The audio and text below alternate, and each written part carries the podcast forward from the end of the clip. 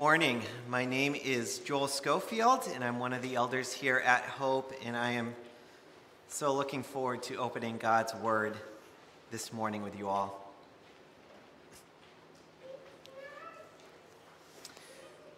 In 1966, President Lyndon Johnson instituted the Presidential Fitness Exam for Kids.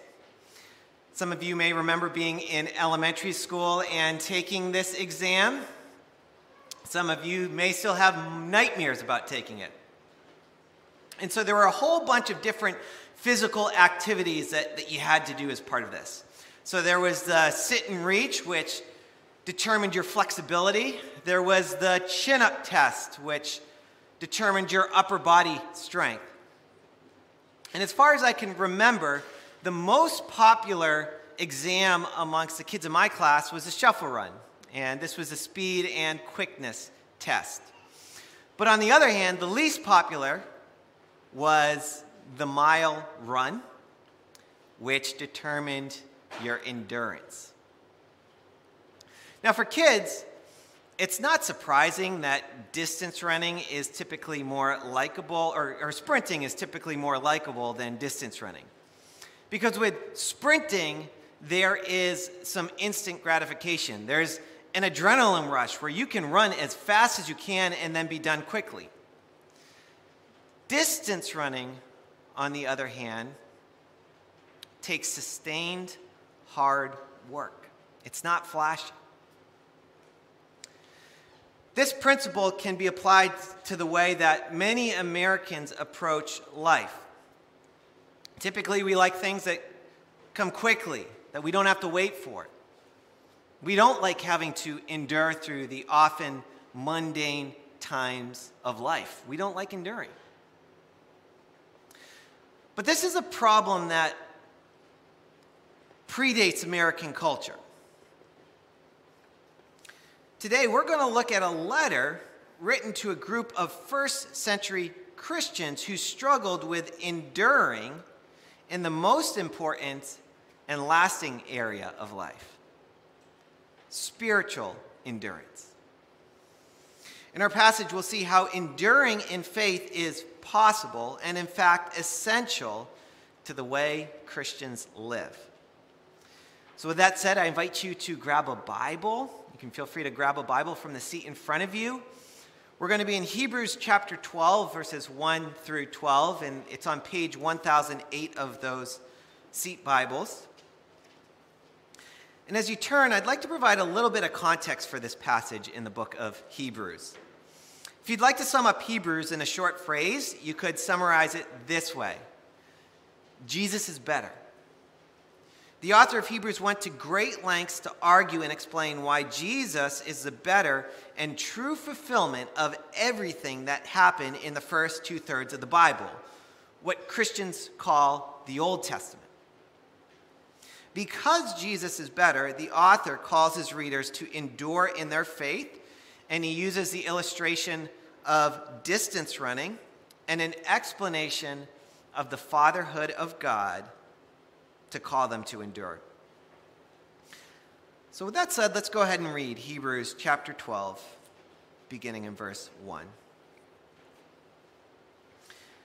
Therefore, since we are surrounded by so great a cloud of witnesses, let us also lay aside every weight and sin which clings so closely, and let us run with endurance the race that is set before us. Looking to Jesus, the founder and perfecter of our faith, who, for the joy that was set before him, endured the cross, despising the shame, and is seated at the right hand of the throne of God. Consider him who endured from sinners such hostility against himself, so that you may not grow weary or faint hearted. In your struggle against sin, you have not yet resisted to the point of shedding your blood. And have you forgotten the exhortation that addresses you as sons? My son, do not regard lightly the discipline of the Lord, nor be weary when reproved by him. For the Lord disciplines the one he loves, and chastises every son whom he receives. It is for discipline that you have to endure. God is treating you as sons. For what son is there whom his father does not discipline? If you are left without discipline in which all have participated, then you are illegitimate children and not sons. Besides this, we have had earthly fathers who disciplined us, and we respected them. Shall we not much more be subject to the Father of spirits and live? For they disciplined us for a short time, as it seemed best to them. But he disciplines us for our good, that we may share his holiness. For the moment, all discipline seems painful rather than pleasant, but later it yields the peaceful fruit of righteousness to those who have been trained by it. Therefore, lift your drooping hands and strengthen your weak knees, and make straight paths for your feet, so that what is lame may not be put out of joint, but rather be healed.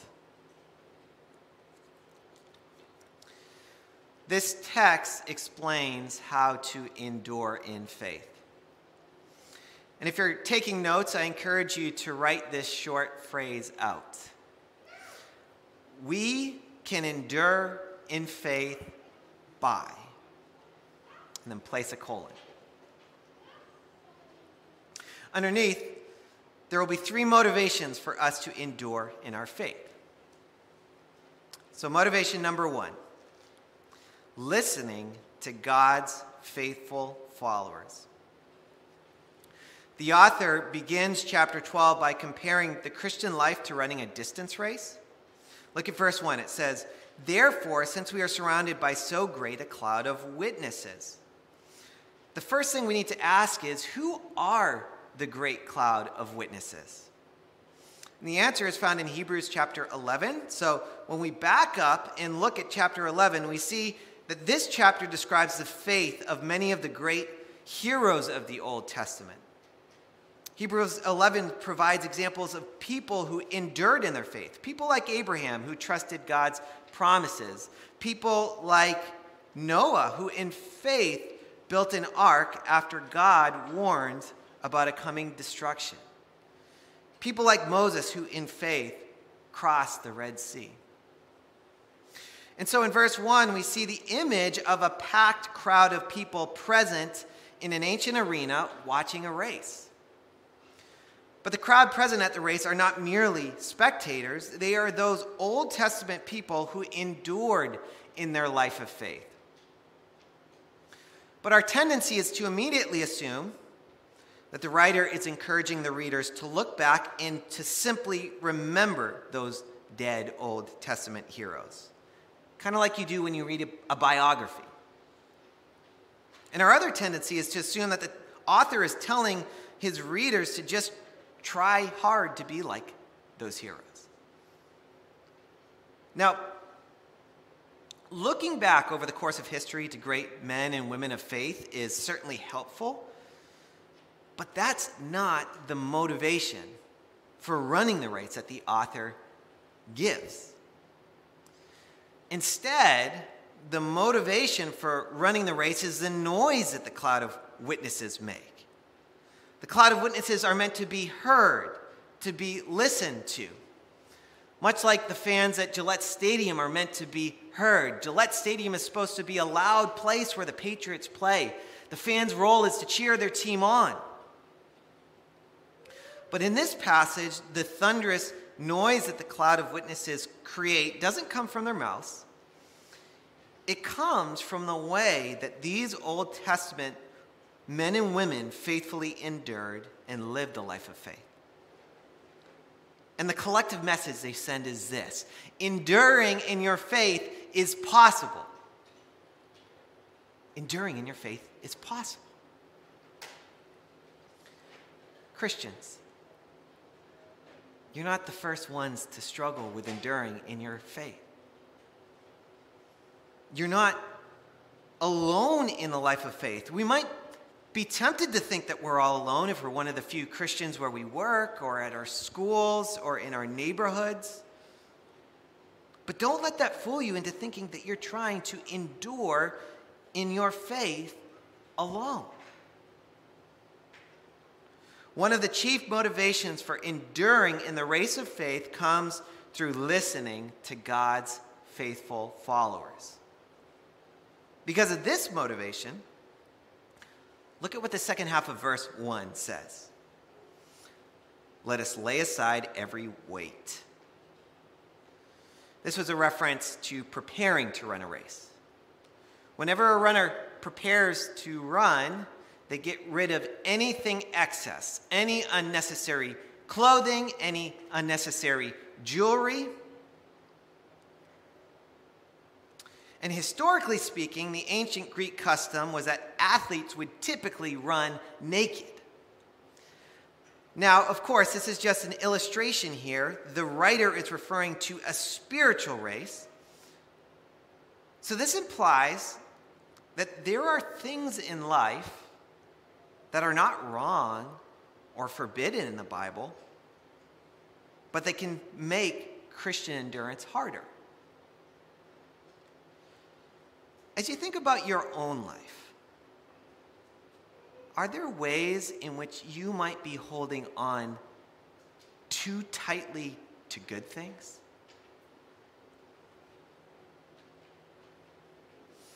Good things that might be distracting you from enduring in your faith? There are so many ways in which this could play out. One example would be work. Work is a good thing. God created us to work. But there can be times that we get caught up in the work that we're doing that we are completely oblivious to the work of God around us. Or here's another example family. Family is a good thing, family is a blessing from God. But there can be times that we're caught up in what we're doing as a family that, that we fail to recognize the family of God and participate in the life of our church family. Or here's another one theology. Now, I wouldn't stand up here today if I didn't think theology was important. I do believe in thinking through doctrine and our theology. But there can be times when Christians get caught up in the obscure details of the Bible where we don't really know the answer to these details, but Christians will make these the soapbox issues that they cling to. Work, family, and theology are examples of important things that we all must value. But an overemphasis on these things can weigh us down as we seek to endure in our life of faith. Look back at the middle of verse 1 as we see what else can keep us from enduring. It says, Let us lay aside every weight and sin which clings so closely, and let us run with endurance the race that is set before us. Sin is the antithesis to endurance. The Bible shows that this problem of sin plagues everyone. No one is perfect. We all have sins that we cling to closely. This reality of sin has plagued humanity ever since the first humans, Adam and Eve, walked the earth. Every one of the cloud of witnesses in Hebrews 11 sinned. Every Old Testament hero was a sinner. Moses didn't do what God told him to do, and so he was kept out of the promised land. Noah got drunk. David had an affair with another man's wife. The Bible doesn't sugarcoat the sin lives of its people. So, because of the reality of sin in our lives, and because sin is the antithesis to endurance, you may ask, well, if that's the case, how are we to run with endurance the race that is set before us? And the answer is found in the second motivation for enduring in faith. Motivation number two is looking to Jesus. We can endure in our faith by looking to Jesus. We'll see this in verses 2 through 4. Look at verse 2. It says, looking to Jesus, the founder and perfecter of our faith. So, everyone in the Old Testament didn't endure in their faith perfectly, but Jesus did. So, the image that we see here in verse 2 is one of every runner's motivation. When you run a race, you need to look ahead. And so the picture for Christians here is that Jesus is up ahead. He's the one we're running towards, He's the one we're looking to. But Jesus is not some out of shape coach with chewing gum in his mouth. No, Jesus ran the same exact race that every Christian runs, but he ran it perfectly. He never sinned. Christians, do you realize that Jesus is the only reason why you're in the race in the first place? If Jesus never ran the race perfectly, the race would be impossible for us because of the reality of sin in our lives. One commentator says Jesus has cleared the path of faith so that we may run it. The way is open, and although hurdles exist, the roadblocks have been removed. Let's look back at verse 2 to see how Jesus made this possible. It says, Looking to Jesus, the founder and perfecter of our faith, who for the joy that was set before him endured the cross, despising the shame, and is seated at the right hand of the throne of God. So, this is the good news of the gospel. Jesus made it possible to endure in faith by enduring a brutal death on the cross. He took our sin, our shame, and three days later, after his death, he arose from the grave. And we see here that he ascended to heaven and is seated at the right hand of the throne of God. And if you're here today and you don't consider yourself to be a Christian, this is what we want you to see. We invite you to consider this message about Jesus. Because if we're to stay true to the intent of this text, it's all about spiritual endurance here. So the image of enduring in the race of faith can't apply to those who haven't placed their faith in Jesus. So, with that said, if you don't consider yourself to be a Christian, I wonder what is your motivation as you seek to endure through life? What are you running towards? Some will say that, it, that, it's, that our bodies are, the, are, are an important factor in making it through life, and that if we exercise regularly and if we eat well, then we'll be healthy. We'll be okay, and we can endure through life. Others will say that, that it's about the intellect, and that if we're always stretching our mind and we're learning new things, and we're learning about ways to improve different systems, then, then that's how you endure. Others will say that it's about relationships, and that if you have healthy relationships with your family and healthy relationships with your friends, then that's how you endure through life. Now, we would say that these are all good things. But we would be naive to assume that we can have these things even if we work hard at them. We can assume that our bodies will always work right or be healthy, even if we exercise and eat healthily. We can assume that our minds will always function correctly, even if we do everything right. We can't assume that our relationships will always be healthy. So there's an insufficiency to making these things the motivation for our endurance. But when it comes to spiritual endurance, this passage assumes that enduring in faith in Jesus is something that has lasting value. It's something that never ends. Because for Christians, the end of the race means that you get Jesus fully. He's the one that you're looking to, and He's the one that you get. And even before you finish a race, your friends may let you down, your job may let you down, other Christians may let you down. But Jesus, He will never let you down. if you never placed your faith in Jesus, I encourage you. Would you consider this? If you have questions, I invite you to maybe you came with a friend or a family member, talk to them, or you can catch me after the service. I'd love to talk to you. But what if you are a Christian and you're feeling tired and worn out? What if you are a Christian and you have a suspicion that Jesus may be letting you down? Well, then, friend, the last portion of this passage is for you.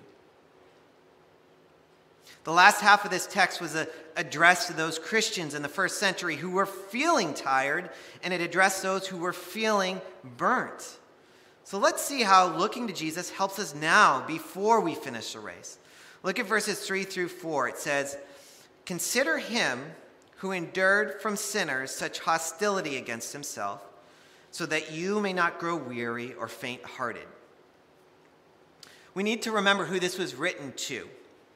Earlier in the book of Hebrews, we see that these people were facing persecution at the hands of unbelievers. And so in verse 4, when the writer says, In your struggle against sin, you have not yet resisted to the point of shedding your blood, the author is making a comparison here. He reminds the readers that Jesus endured the ultimate brutal death on the cross, and then reminds them they hadn't even been physically hurt by those persecuting them. So, in essence, he's reminding them that Jesus endured the harder persecution, and because of that, they too could endure the lesser persecution they were faced with at that time. So, the message was don't give up hope. A Christian's life is never over, no matter how bleak circumstances get. Looking to Jesus is an essential motivation for us to endure. But if we're honest, there are times in our life when we feel completely crippled by the hurdles of life. There are times when we feel like we can't go on. And so, how are we to think rightly when we go through those times? Well, the author of Hebrews knows this. And so the author gives yet another motivation for readers to endure. And it has to do with the way that Christians are to think about God as our Father. So this brings us to motivation number three.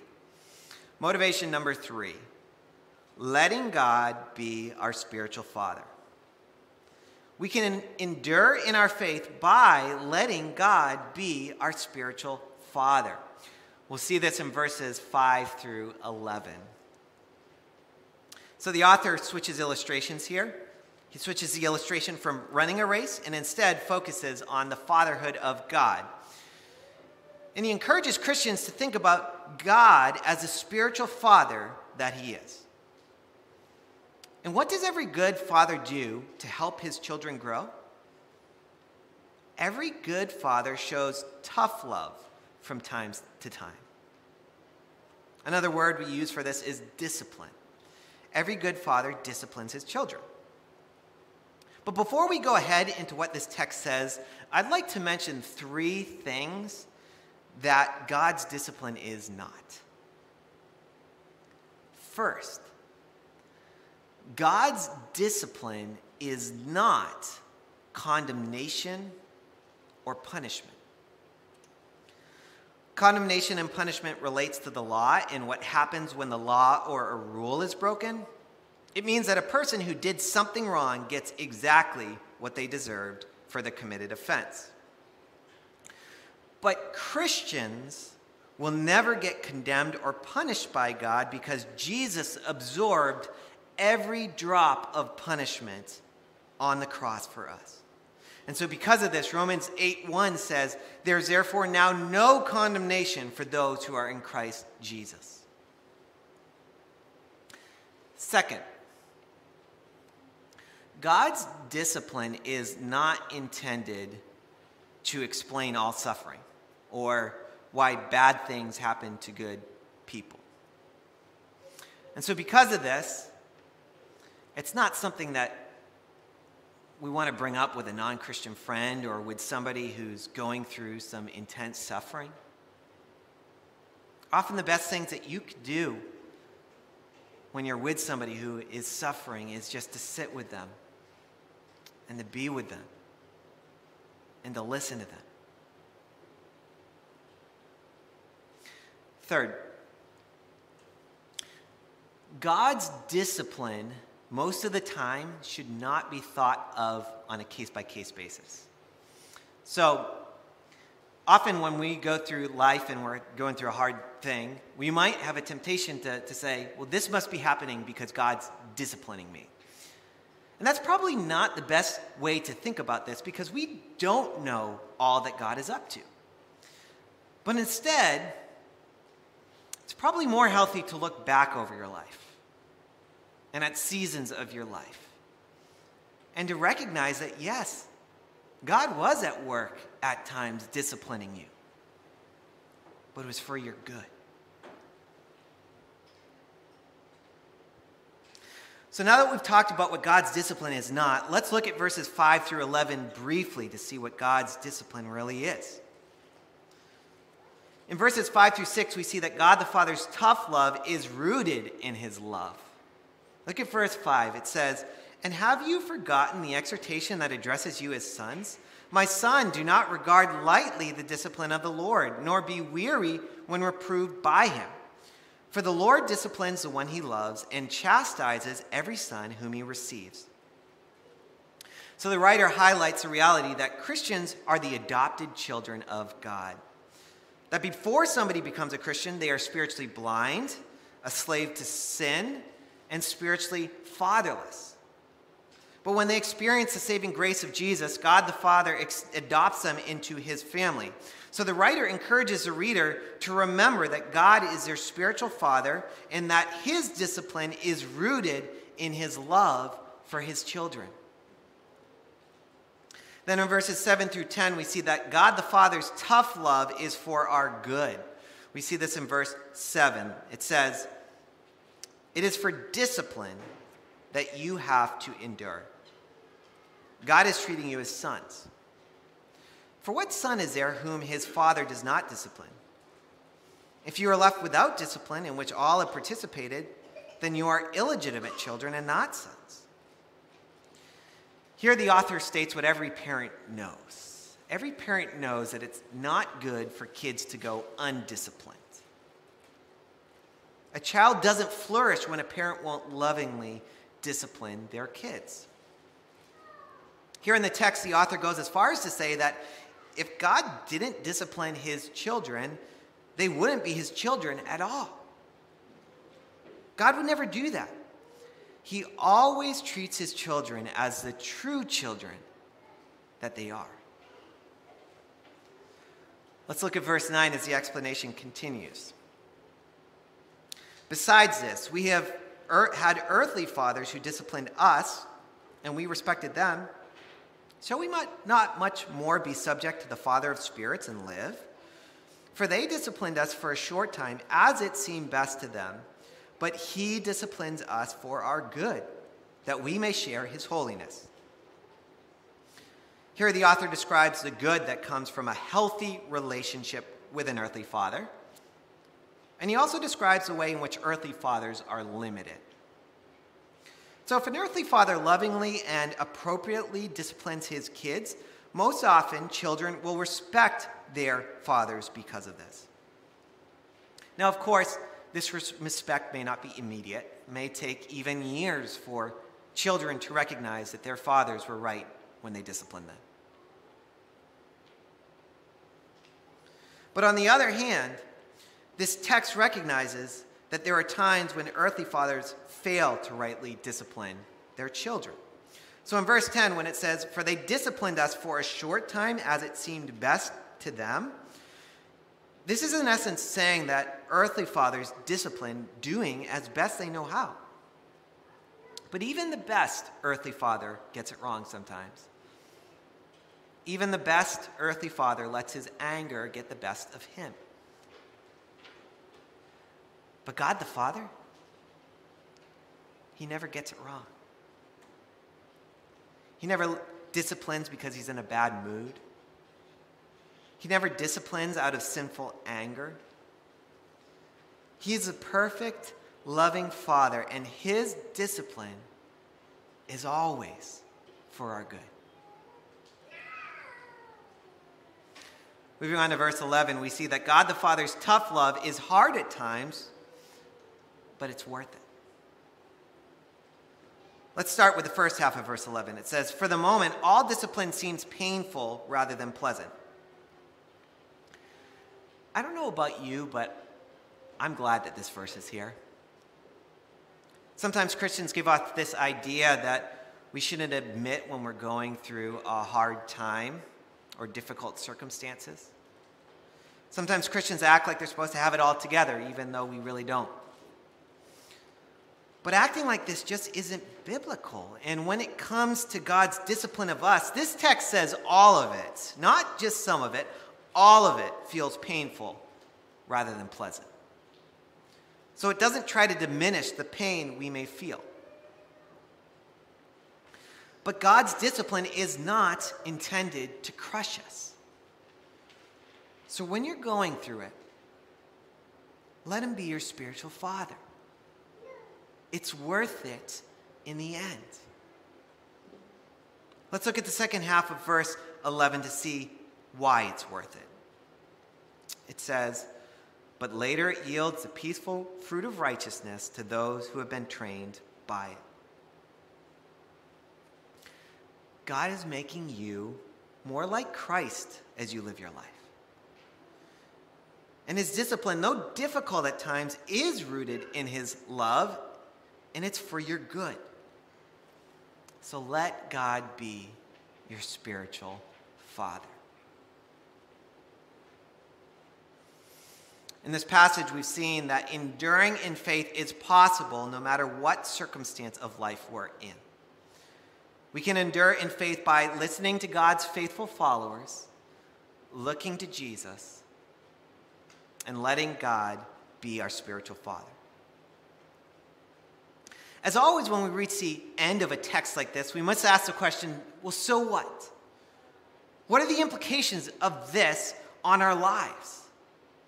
And I think an appropriate response is found in verses 12 through 13. Let's look at verses 12 through 13. It says, Therefore, lift your drooping hands and strengthen your weak knees and make straight paths for your feet, so that what is lame may not be put out of joint, but rather be healed.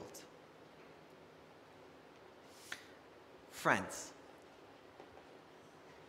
the Christian life is intended to be one of faithful endurance.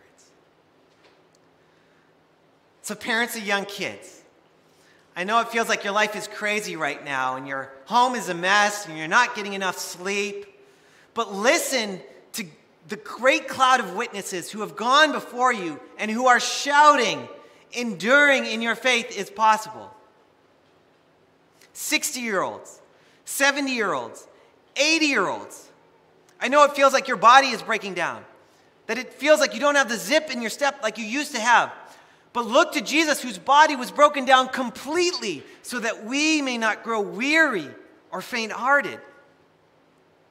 Teenagers, I know that everyone's putting pressure on you. You don't know what you want to do with your life, and everyone's asking you. Everyone's asking you, oh, where are you going to go to college? And you don't know. But God knows exactly what your life holds. And He will be with you through the hard times, and He will have grace for you to endure each and every day. Empty nesters, your life is not over now that your kids are out of the house. Your Heavenly Father has not stopped working on you. Singles, you may be made to feel like you're less than because you don't have a spouse. But your Heavenly Father does not look at you that way. He sees you as a true child that you are. Faithful endurance is possible.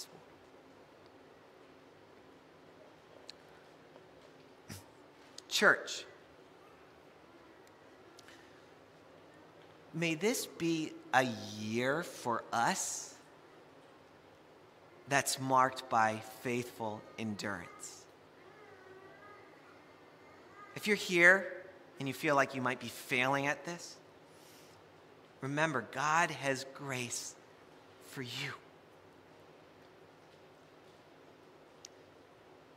To close, a few years ago, I was hiking with my son Sam, and he was just learning how to hike. And so it was hard for him to stay focused on the trail. So, what I found to be helpful was to have him look ahead to the trail markers that lined the trees of the trail. And so that seemed to work pretty well as long as he could see those markers. But when he couldn't see them, he'd get disoriented and he would get scared. Or a squirrel would run across a trail and he'd want to chase after it. And as this was going on, I began to think to myself, you know, when it comes to my faith, I'm a lot like that. I get scared when I don't know how things are playing out in my life. I get frustrated when my plans don't come together. I lose sight of Jesus so easily. And Christians, I'm willing to guess that you do too. But what, from what we've seen here in God's Word, is that Faithful endurance is not only possible, but by God's grace, you're going to make it. So lift your drooping hands and strengthen your weak knees. Let's run this race.